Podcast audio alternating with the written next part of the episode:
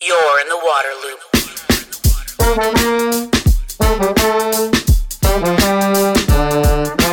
Waterloop, Waterloop, Waterloop. Waterloop is made possible in part by grants from Spring Point Partners and the Walton Family Foundation. Waterloop, Hi, this is Travis with Waterloop. If you've listened to this podcast before, you've heard me talk about High Sierra showerheads. I am such a big fan of them for their water efficiency, for the powerful spray they provide, their solid metal construction, no plastic parts involved, and how they're made in the USA. But there are some other great recommendations on High Sierra showerheads. Let me share these with you. They are named Best Showerhead by Popular Science. They are named Best Showerhead by CNET. High Sierra Showerheads also gets named Best Low Flow Showerhead by Wirecutter, Tree Hugger, and CNN underscored. You can also look on Amazon and see that they get tons of high star reviews from all the satisfied customers. You can get 20% off using promo code LOOP20 at highsierrashowerheads.com. You're in the water loop. Hi, welcome to Waterloop. This is Travis. Joined for this episode by Mariana Del Valle Prieto Cervantes. She is with Green Latinos. She is the Water Equity and Ocean Program Manager. Thanks for coming on the podcast. Yeah, thank you for having us. We're really excited about it. So there's a lot of different issues to, to discuss and dive into here. Um, but first, could you, for people, could you explain uh, your organization, Green Latinos? Yeah, of course. So Green Latinos is a national nonprofit organization. We convene an active comunidad of Latino, Latina, Latinx leaders, emboldened by the power and wisdom of our culture, united to demand equity and dismantle racism, resource to win our environmental um, and conservation, climate justice battles, and driven to secure our political, economic, cultural, and environmental liberation. Uh, so, you know, uh, one of the things I really appreciate about Green Latinos before I even started to work with them, I was um, uh, one of their members, and I was working for a mostly white-led organization and uh, doing some incredible outreach work on in and around ocean conservation, uh, but really felt siloed. I was the only Latina there um, doing the work that I was doing, doing uh, community outreach to our Latino uh, communities, um, and so Green Latinos provide us this space for me to um, create community with people that look like me, that talk like me, uh, that were Latinos, um, that were doing environmental work, uh, and uh, was also able to uh, learn a lot from from everybody that I've met, and was able to do fly-ins to DC, advocate on ocean issues and other issues that mattered in my community. Um, so that is what Green Latinos really provides uh, to our members. Uh, so I really appreciated them for that. Um, our vision is to see a healthy and equitable society where communities of color are liberated from disproportionate environmental burdens, are free to breathe fresh, fresh air, drink pure water, access transportation, and enjoy clean transportation, and enjoy our maje- majestic public lands, oceans, and of course, our waters. Uh, so, uh, some of our values that I really appreciate is that uh, piece that I mentioned community, comunidad, uh, to really come together, form relationships, share resources, cultivate the compassion and power needed uh, to make transformational change within our communities. Um, we really are pride ourselves in, you know, um, not just advocating for the Latino community, but advocating for uh, other communities of color, low income communities, um, and uh, disadvantaged communities that have been disproportionately impacted. Um, the fight for environmental liberation is a is a fight for justice, and we really see it that way. Um, we really pride ourselves in our culture. We're not a monolith, and Latinos are very different, um, you know. But we do um, we do recognize that. Our culture really brings a whole lot of perspective in how we care about the environment, how we care about water. Uh, so, so we really pride ourselves in in doing that and celebrating our identities, uh, and really seeking to make sure that we are accountable to our ma- members, to our stakeholders, uh, to our staff, um, and so that's Green Latinos. Mm. What a what an incredible explanation and mission. Uh, I love I love that you kind of wove your personal uh, connection in there. Um, the idea that you weren't really um, feeling as connected or you felt isolated maybe in, in your positions before. Um, and I, I definitely want to hear about that. You know, I, I think when I reached out to you and your organization, um, you know, I, I've talked about wanting to gain more perspective myself.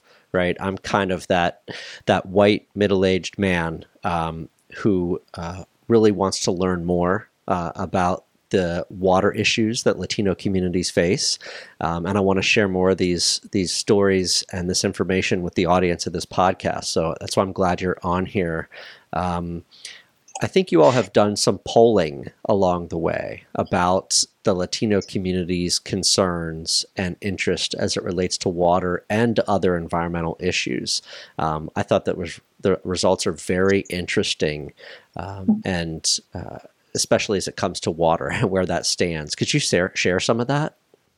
Yeah, so we did a nationwide study on Latino voters. Uh, this was in collabor- collaboration with Sierra Club. It was a few years back um, during the Trump administration.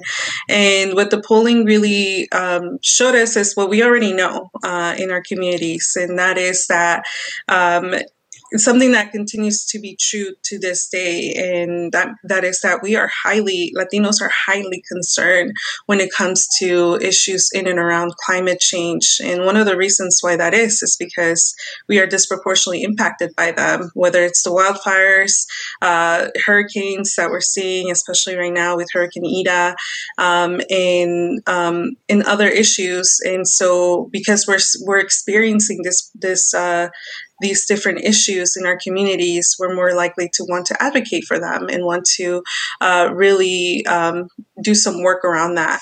Um, the other thing that it showed in when it comes to water is that 95% of Latinos feel that fishing and other outdoor activities like hunting, uh, kayaking, camping are a way of life um, that protecting our land, protecting our waters, uh, is protecting our culture, our community, our fa- family, nuestra familia. Um, and so that was 95% of Latinos. Um, 90% of Latinos also felt that protecting and um, protecting our waters is really critical for our economy. It's um, it's very critical because it maintains and gives us the ability to maintain and create jobs now and in the future. Uh, and you know what what they also said um, latino said in this in this polling was that they would want to see the next administration which is currently the biden administration to focus on combating water pollutions by implementing and enforcing strong water pollution rules uh, uh, for power plants and uh, limiting um, pollutants in water like coal ash pfas and other contaminants that we're seeing in water. Um, and like I mentioned before, this is something that we see in our communities. We see this disproportionate uh, realities, um, and we want uh, that we want to do something about it. Um, which I feel like sometimes uh, in society, you know, we're not looked upon as your typical environmentalist. Um, because we don't have you know the the outdoor gear when we're going out. Uh, we we come in groups to the river to hang out to barbecue, uh, and so I think uh, for that, uh, many don't see us as your typical environmentalist. Mm. Uh, lots of good stuff to follow up on. Um, maybe not in the questions that we talked about, but I want to just follow up on some stuff. What do you what, what is the, what do you think the typical environmentalist is? Maybe um, that what's that different image maybe than than the Latinos that you're speaking of? Yeah, I think, um, you know, and I was thinking as a, a Latina, a brown woman, um, when I got into the environmental field, um, you know, everybody was white, middle aged men. Um, mm-hmm. when I was hiking or, um, you know, in school and when I was going to school, when I was going to college, um, a lot of uh, uh, it was mostly white white people in my classrooms um, so so it it has never felt like the environmental field or uh, conservation field was something where I was supposed to be at, uh, but I was really passionate about it and uh, wanted to to be part of it. Um, and so in my own way. Um, and so, yeah, that's kind of what I feel. Um, if you Google environmentalist, it's mostly what you're going to get. Right, kind of like my comment earlier, right about about myself. I'm I'm I'm well yes. aware. Um, I also thought uh, it was very interesting when you said, you know, all Latino community is not a monolith. That that should mm-hmm. be understood, right? Just just like any any race or any population, it's not just all. You can't paint it with a broad brush and not all the same. But why is that important when it comes to, you know, Latinos and the environment and water? Yeah, I think that's that's important uh, to to recognize and understand because um, it, it, really speaks to um, you know our different perspectives that we may have um, our, our, different identities. Um, again i'm a brown latina woman um, that has experienced racial injustices that has been tokenized um, and some of my counterparts um, latina women who are more white passing, um, you know, having experienced some of some of that. Um, so it's really it's really critical to understand that and to recognize that. Um, you know, there's a lot of talk right now about diversity, equity, and inclusion.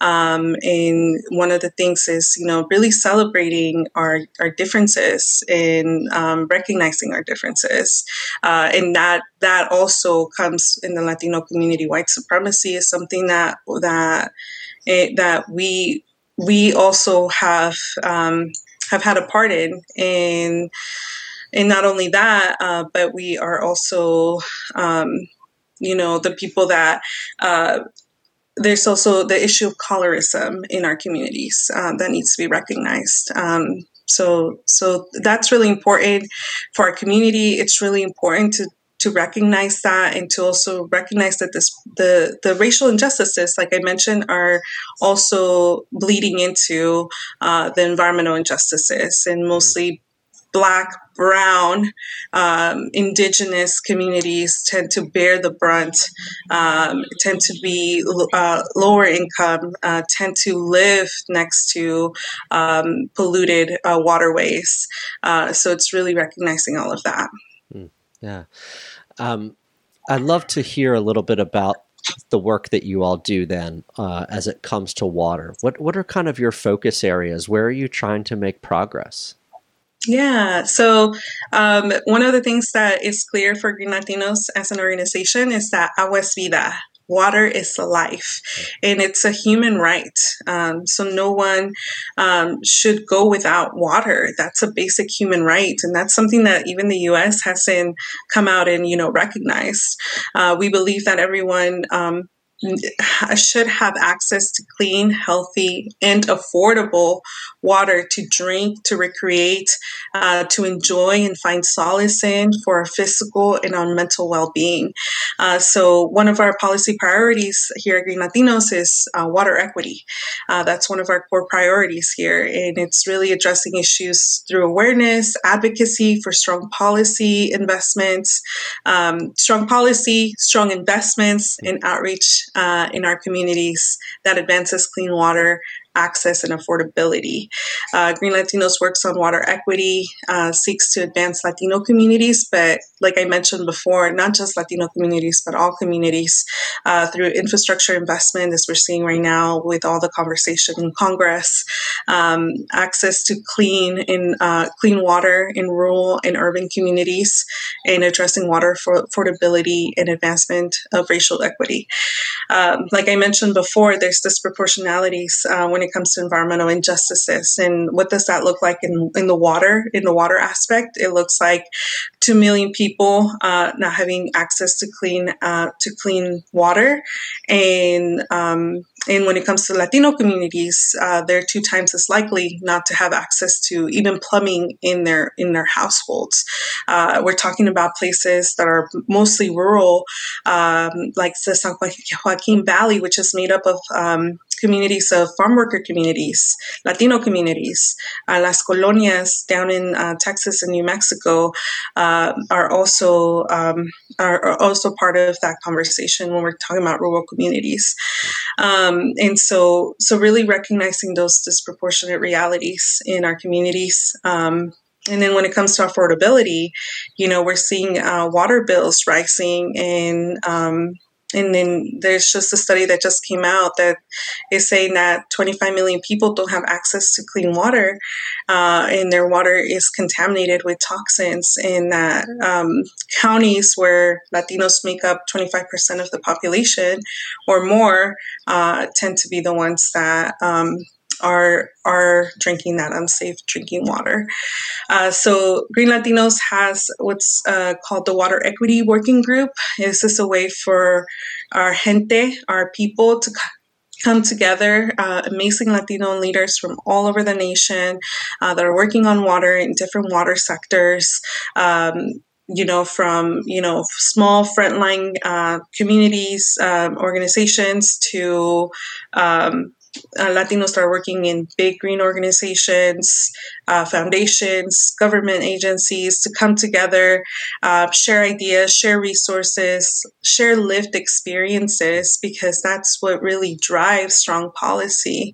Um, and we, you know, we usually come together for a summit uh, during the year, uh, every year, but during the pandemic, we actually um, did it virtually. We come together, we reassess what are what we want to be addressing in the know water issues. There's a ton of them, and so um, what we what we came up with as far as our goals for this year, next year, is to really um, recognize water is intersectional. How is it impacting the climate change uh, realities that we're seeing today? Um, how is it impacting our health um, and our wildlife? and habitats. Um, so that's one of the one of our our goals there. Another goal is to ensure that there's safe and affordable uh, drinking water in rural and agricultural communities, and also um, have emergency response set up for water crises, especially what we saw during the pandemic, mm-hmm. um, you know, fighting so that there's no water shut offs, fighting so that people have their basic uh, human right, their basic PPE during the, this global pandemic, um, and then, you know, make sure that we are um, helping give resources to folks that are impacted by uh, hurricanes um, and other and, and other things that we're seeing due to climate change. I'm glad to hear a number of those examples you mentioned, um, places where there's there's water equity issues. Um, you know, I think from working in water, I'm familiar with a number of those, and from doing podcasts, I'm familiar with them. Uh, the number of people in California that don't have access, reliable access to safe drinking water, it's a staggering number. And like mm-hmm. you said, uh, many of those are in the, the in the agricultural areas. Latinos who are working in that area, uh, the the border area, you know, the colonias that you mentioned. Um, so many people aren't even aware of of those areas. Um, so uh, it's it's important to shine a light on all of that. Absolutely.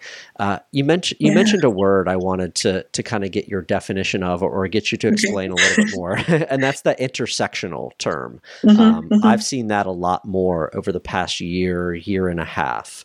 Um, what does that mean? Yeah, that intersectional word. Um, I have a love and hate relationship with it. but uh, what it really means is, you know, recognizing that, you know, water issues are not just, you know, water issues, you know, um, they are uh, being impacted by what's happening in climate change. Um, when when we're fighting for um, you know clean water, clean waterways, we also need to recognize that you know that is also going to help ensure that people have access to clean water and it's not impacting their health. Um, and so, so, so just kind of recognizing the different intersections in the work that we're doing in the different fields out there. Um, and you know, if you're in the, in you, if you're in public health, uh, you're you, you should be a water advocate because um, you know water is essential uh, to having uh, physical and mental well-being. Um, and same thing if you're if you're fighting the climate justice, it's not just about um, you know uh, fighting coal coal plants and uh, fossil fuels. It's how how are those uh, industries impacting the water, and how do we hold them accountable uh, for for what they're doing uh, to our water. Um, so it's it's really recognizing all of these different intersections uh, that are out there. Um, and Green Latinos tries to do that. We have uh, five different policy priorities, uh, but we we recognize that all of them are are kind of um, interconnected, and uh, want to make sure that we we work towards that as well. Mm. You said a love hate relationship with the word. Why why do you dislike it sometimes? Yeah, so sometimes I dislike it just because it's used so much, just like mm. diversity, equity, and inclusion. Mm. um, it's used, it's often used too much, and it's often used. Um, I, I, sometimes feel it's it's it's more of a, a, a blanket to cover um, some of the deeper deeper um, problems out there. Interesting. Yeah. yeah, yeah, no, sure. Yeah, sometimes words and phrases make their way and they just become overused and yes. thrown and thrown around, and um, yeah, things just lumped under that category and and everything. Mm-hmm. Absolutely, get it. Um, you know, you talked about water equity. I think environmental justice is is intertwined in that. You you touched on that. Yes. Um, mm-hmm. I'd like to dig into like water equity and environmental justice uh, solutions or success stories? I mean, you mentioned you have a working group and you get folks together. Um, there's a lot of challenges out there, but have have there been any kind of um, you know any success stories, any progress made, any solutions that you're really advocating for when it comes to water equity and, and environmental justice? Yeah, uh, that that's a really good question. Um, so in the last couple of years, it's really been that pushback, right, um, that we saw during uh, the last administration. And I, I, I, guess I should say we, we tend to focus a lot on federal issues. Ooh, sure. um, I guess, and so um, that was that was a lot of it, right? Pushing back on those rollbacks, pushing back on the navigable uh, protections rule known as the dirty water rule uh, that the Trump administration put forth, uh, the coal ash rule, Section 401. Um, and so, so that was something that we were really focusing on. Um, but I guess a success story that I that I would say during that time uh, was, you know, especially during the pandemic, it was ensuring that our members had access to the resources that they needed, um, making sure that there was a national water shut off. Um, moratorium, mm. um, which unfortunately I think it's it's already um, it's it's already um, kind of uh, uh, deadlined. Um, but making sure that you know folks knew where to find assistance, um, you know, not just on water but uh, other resources. We also had um, you know, our Colorado organizer Ean Tafoya, uh, he was doing some amazing work making sure that the houseless community, because, you know, when the pandemic came, evictions came, or people weren't able to afford their bills and uh, or their rent. Uh, so there was an uptick on houseless on the houseless community, um, and you know, making sure that they also had um, access to clean water. Um, so so there was a, a big push in Colorado to make sure that our house this community um, was getting that that type of resource to them. Um, so it, there were there were trucks um, that would come with water and that gave them a form to wash their hands. It gave them some drinking water during the pandemic. Um, so I would say that was a really good success story during the pandemic of in a way for our community to come together and help each other um, where we could. Um, I think another thing currently, as far as potential solutions, is what we're seeing right now in the push for the bipartisan infrastructure bill and budget reconciliation. There's some huge investments that we haven't seen before when it comes to water. I mean, just the $55 billion in water infrastructure is huge um, since the federal government has not given a whole lot of investment to water in, in recent years. It's still not enough. Um, I think only 15 billion are allocated towards replacing lead, lead pipes, and we know that we need more, way more than that. I, I think the estimate is 60 billion dollars. So uh, there's 75 percent of lead lines that are going to go untouched. Uh, because there's not enough investments um, in water infrastructure, even though um, it's still huge the amount that we're getting. Um, and it's also during the CARES Act, um, there was the the it's it's not a permanent solution, but there is a low income water assistance program that we advocated for. Um, in, in, in it's in HHS, um, uh, Health Human Services, uh, and so that should be providing some funding uh, so that people can pay their bills and pay their water bills, which is critical, like I mentioned during this this pandemic, and uh, critical to have access to your basic form of PPE. Um, and so, what we're currently working on is we know that that program is not perfect. There's a lot of barriers for our communities, and uh, not just you know um, low income and communities of color, but also our undocumented communities um, aren't able to to access any of this, um, any of this funding. Uh, so there, there's a lot of barriers for, for people to even access the funding to pay their water bills. Um, and we, we're working currently right now uh, to see if there's any way if, eh, that we can do that during the bipartisan um, during these negotiations with the bipartisan infrastructure bill and budget reconciliation.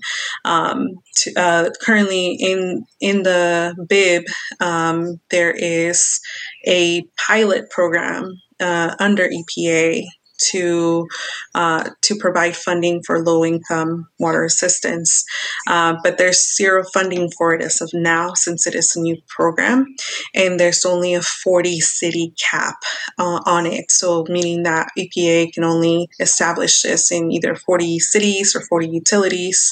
Um, I forget which one, uh, but there's definitely a cap. Uh, so we're working right now to get rid of the cap. Um, add funding to this. And if we can't do that, add more funding to the HHS program, which is not a permanent program um, at the moment. Um, so, so really looking for different way, ways where we can um, make sure that water becomes affordable to the ones that are the most vulnerable in our communities and and are unable to to pay their bills. Um, so, so I would say that that is a huge potential solution and huge sex story but in it, in it of itself since there's a little bit more investment in water. Um, and also um, you know i mentioned the water equity uh, working group uh, and again one of the things that we we want to do is in green latinos is is provide access provide access to to um, leaders in, in, in government at the federal level, um, provide access to resources and funding opportunities for for our members.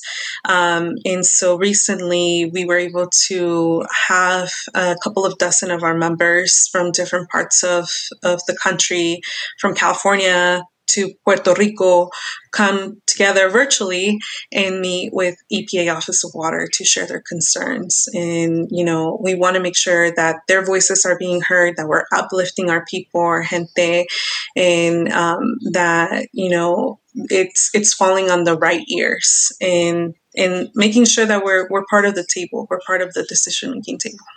Sure.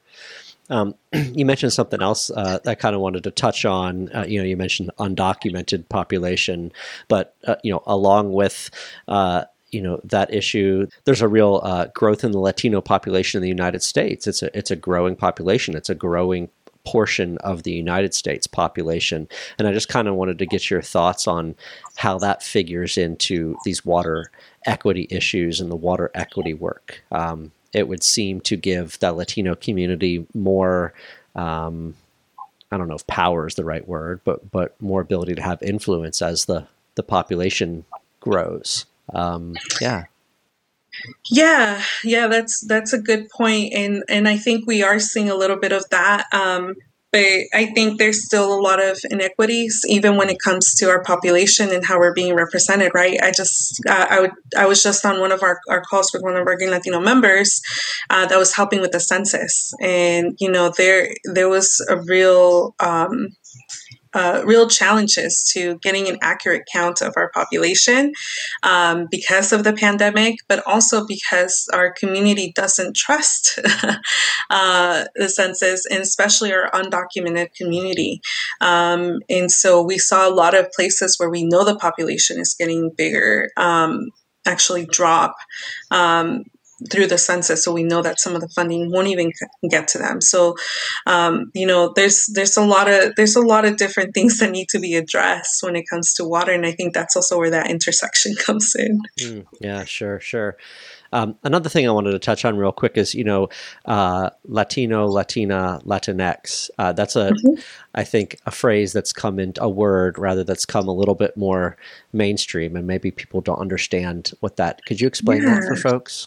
Course, yes. Uh, so Latinx, um, and I, I guess I should say you know, even in our community, this is still something that's new. And um, again, we're not a monolith. We have opinions, and we we all have different identities. There's Afro Latinos that have more uh, Afro African descents.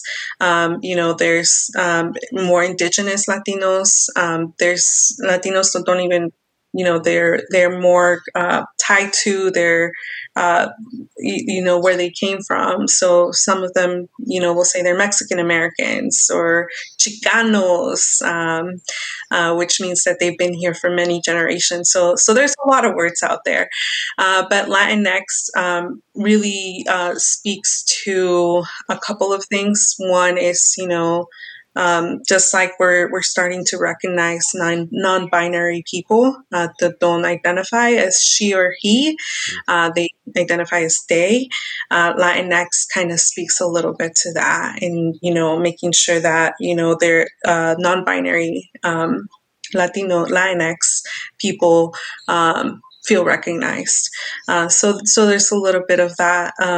Uh, and then it also comes into our language, and our language is very, um, you know, we have feminine and male words. Um, so, so kind of getting a little bit rid of that because the the male do, uh, dominate dominates the, the language. Uh, so, speaking a little bit about equality in the sexes by using Latinx. And very simply, like the O is the is the male and ah is the female side, right? Yes. Okay. Yes. Yes, and even in Latin America, there's um, Latine with an e. Okay. So. Huh. Yes, and that speaks to Spanish-speaking domin- uh, uh, as their dominant language. You know, Latinx is something that isn't recognized or you know that isn't understandable. So uh, it's Latine in Spanish. Ah, mm-hmm. Thank you. Thank you. Uh, last topic area I wanted to ask you about is is part of your title, and that's the oceans uh, yes. and the coasts. And I think that's something you might have a personal affinity for as well. Um, so, uh, yeah, what's what's your connection to the to the ocean and the coasts? Yeah, so I'm actually that's that's kind of I grew up right next to the ocean in Monterey Bay. Mm. Well, I, I, should say I am an immigrant myself, so I actually moved from um, New Mexico, uh, Me- Mexico City when I was um, eight years old. I landed here in California next to the Monterey Bay, um, and it was a place that's really beautiful. If you've if you've ever been, mm-hmm. very beautiful coastlines, rocky shores. Uh, it's also a marine protected area, um, and so very beautiful coast. Uh, when I was growing up, I didn't I didn't have a connection to the ocean as I should, and you know, talking about those accessibility issues that we mentioned before, I it wasn't a place that I felt seen. It wasn't a place that I felt safe as an immigrant, um, and it wasn't until I got to college that I was able to connect with the ocean, learn about its history, and um, really started my work in, envi- in the environmental field uh, working in an ocean conservation. Um, so so that is how I kind of got into our into ocean work and um, and eventually learned more about water. Uh, and you know, all waterways do lead back to the ocean, so we need to be full water advocates, both for the water issues and the ocean issues. Yeah, I'm a water person, but I like my water with lots of salt in it. I'm a I'm an ocean person, uh, yeah, you know, through and through. Uh, so when it comes to uh, GreenLatinos, what are your concerns with the oceans and the and the coasts? What what are your real concerns, and what are they, what are you trying to do there? Yeah, so so like I mentioned, um, having equitable access to to our public lands and our also our ocean, our coastlines, our beaches is is, is still a real concern for us as as uh, Latinos, as Latinx, uh, but also as you know in the BIPOC field, it's something that we're working towards having. So really making sure that our communities, overlooked community, historically overlooked communities, uh, feel welcomed, um, uh, that they find their own history and their own heritage, their own culture reflected in the stories that are told, um, and that places um, are protected or people um, that are places are protected that are you know speaking to our culture, speaking to our history, uh, but also people um, that are working in the outdoor industry, in the outdoor fields, uh, in the national park services, in fish and wildlife, NOAA,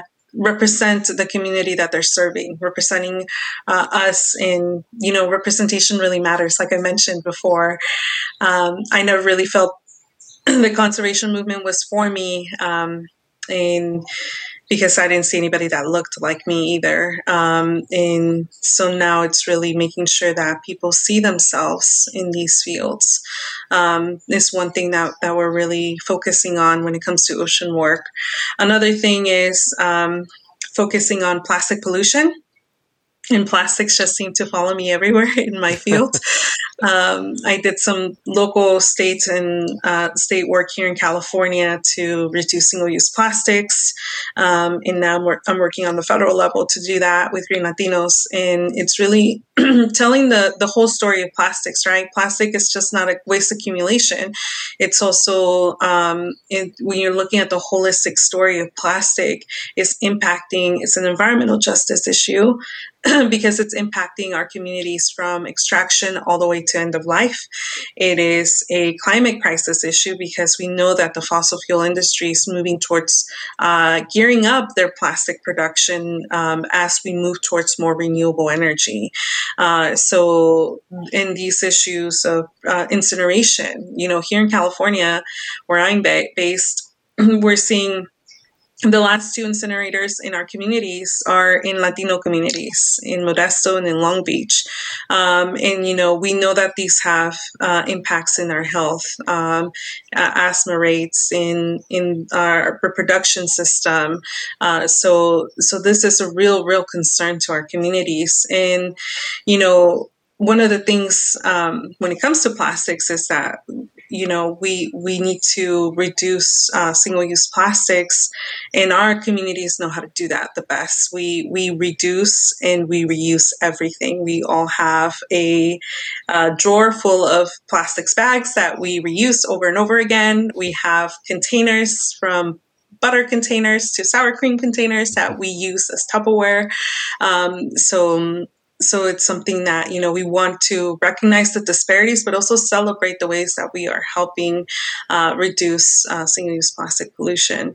Um, and the last thing i'll say when it comes to our ocean work is you know uh, working for to make sure that the ocean is looked as a solution to the climate crisis. And you know by protecting and restoring places that are going to have a great impact on uh, on um, reducing uh, the CO2 levels, uh, like kelp forests, mangroves, corals, by protecting and restoring these areas. It's also creating a buffer um, for coastal communities um, when it comes to hurricanes and storms and sea level rise. Um, so so making sure that there there is that you know um, recognition that by restoring these, it's not just for flora, fauna, or biodiversity, which are all great things, uh, but it's also going to help with the climate change uh, crisis, and it's going to help our coastal communities in our Latino and other communities of color. Hmm. Fantastic. As a again, as an ocean lover, I appreciate hearing all of that. Um, really terrific points. Um, and yeah, that plastic pollution is following us everywhere. That is for sure.